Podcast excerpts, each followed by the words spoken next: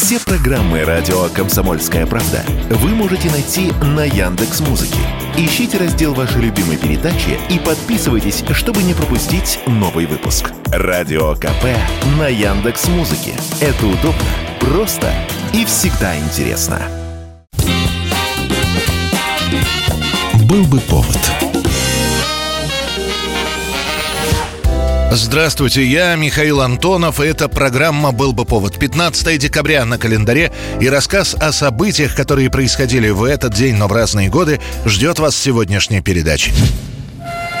1917 год. Еще в начале года символом февральской революции был красный нагрудный бант, который надевали на себя все, кому не лень. Студенты, гимназисты, солдаты, мещане.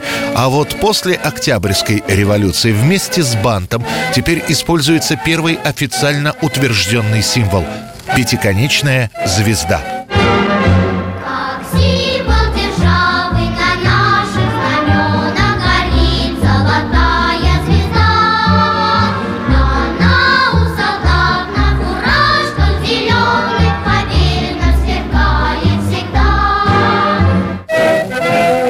Поясняется, что сама звезда подразумевает единство мирового пролетариата на всех пяти континентах.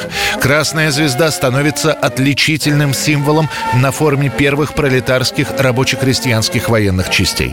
Так как сам символ утвержден, но его массовое производство еще не началось, звезды делают сами солдаты из подручных материалов. Иногда сама звезда делается не из красной ткани и дальше уже раскрашивается вручную.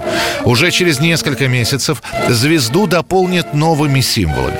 Внутри нее будет предложено расположить плуг, это намекает на крестьянство, молот, это отсылка к рабочим, и книгу, намек на примкнувшую к революции интеллигенцию.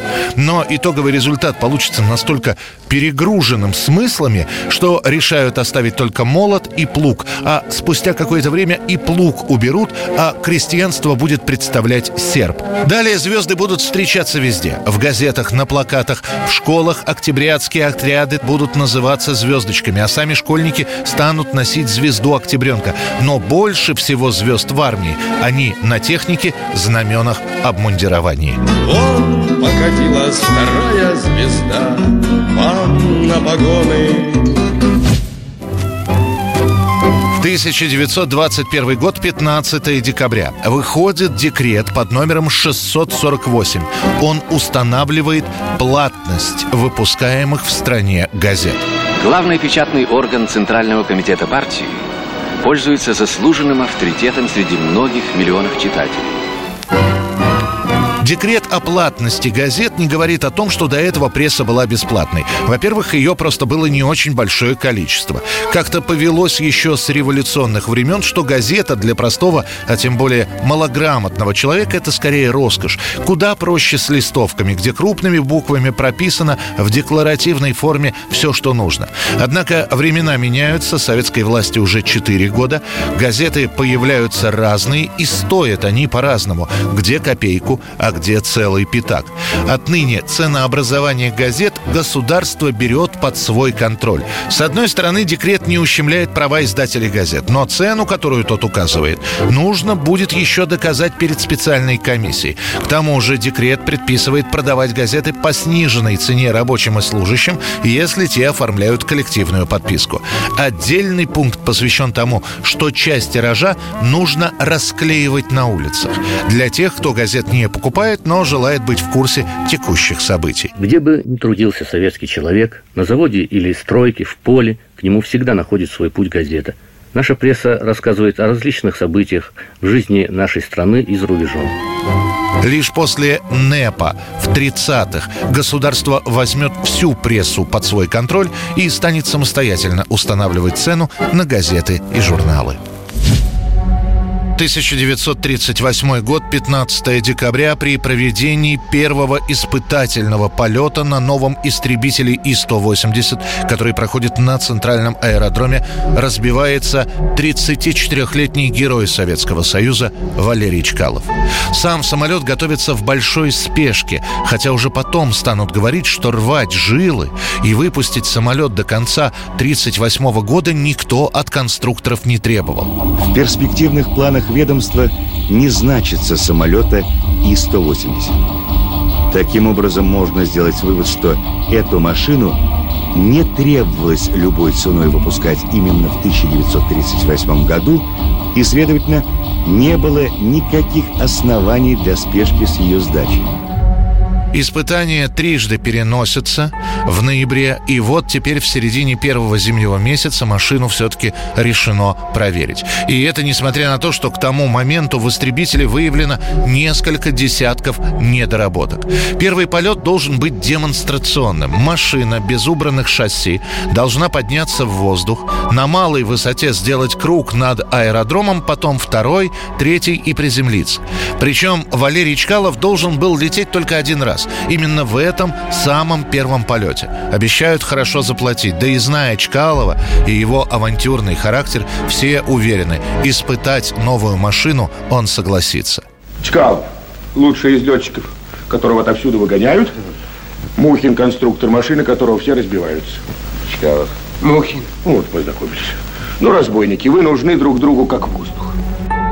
Валерий Чкалов знал, что на самолете отсутствует система регулируемого охлаждения, что делает полет в морозный день опасным. Но Чкалов решил рискнуть.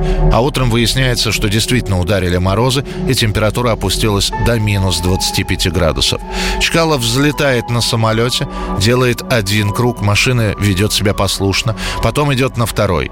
После этого, когда до аэродрома остается всего пара километров, истребитель, и это видят зрители, стоящие внизу, неожиданно дает крен и скрывается за постройками. Потом комиссия выяснит, что в последний момент, готовясь к экстренной посадке, самолет зацепится за электрические провода, ударится правым крылом об электрический столб и, развернувшись, врежется в кучу дровяных отходов. Чкалова просто выбросит из кабины на 10-15 метров вместе с хвостовой частью фюзеляжа. Упав, летчик ударится головой о металлическую арматуру. Герой Советского Союза погибнет мгновенно. 1939 год, 15 декабря, в городе Атланта, в штате Джорджия, в самом крупном кинотеатре проходит премьера фильма, который становится одной из самых дорогих, а впоследствии одной из самых кассовых картин на долгие годы. Это будет фильм «Унесенные ветром». Мы шокируем конфедерацию, Скарлетт. Это похоже на контрабанду. Это хуже, но я надеюсь на этом нажиться. Мне наплевать на ваши надежды. Я буду танцевать. Хоть самим Авраамом Линкольном. Свою книгу писательница Маргарет Митчелл написала, как она признавалась сама, со скуки. Она повредила ногу, долгое время находилась дома и решила придумать историю любви, происходящую на фоне гражданской войны в США. «Унесенные ветром» в итоге имеют большой успех у публики и практически сразу за 50 тысяч долларов покупают у Маргарет Митчелл права на экранизацию. А дальше начинается эпопея в пять долгих лет. Сначала ждут, когда от всех своих контрактов освободится актер Кларк Гейбл, который уже утвержден на главную роль. Вместе с этим ищут актрису на главную роль, предлагая пройти кастинг как известным исполнительницам, так и малоизвестным. После шьются костюмы, готовятся локации, собирается массовка. И самое главное, кино цветное. Это будет первый фильм, для которого станут задействовать дорогостоящую систему техноколор.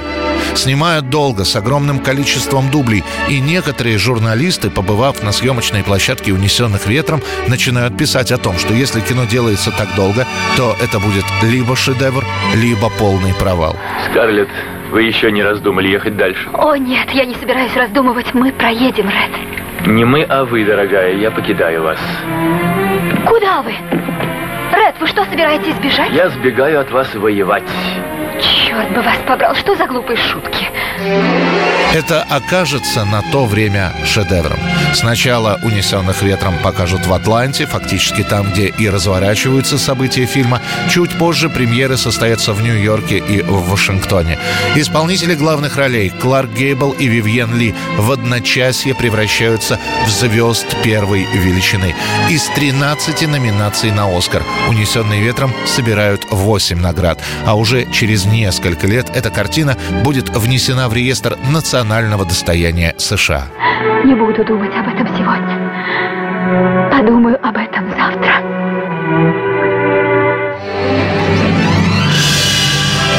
Это был рассказ о событиях, которые происходили в этот день, 15 декабря, но в разные годы. В студии был Михаил Антонов. Встретимся завтра. Был бы повод.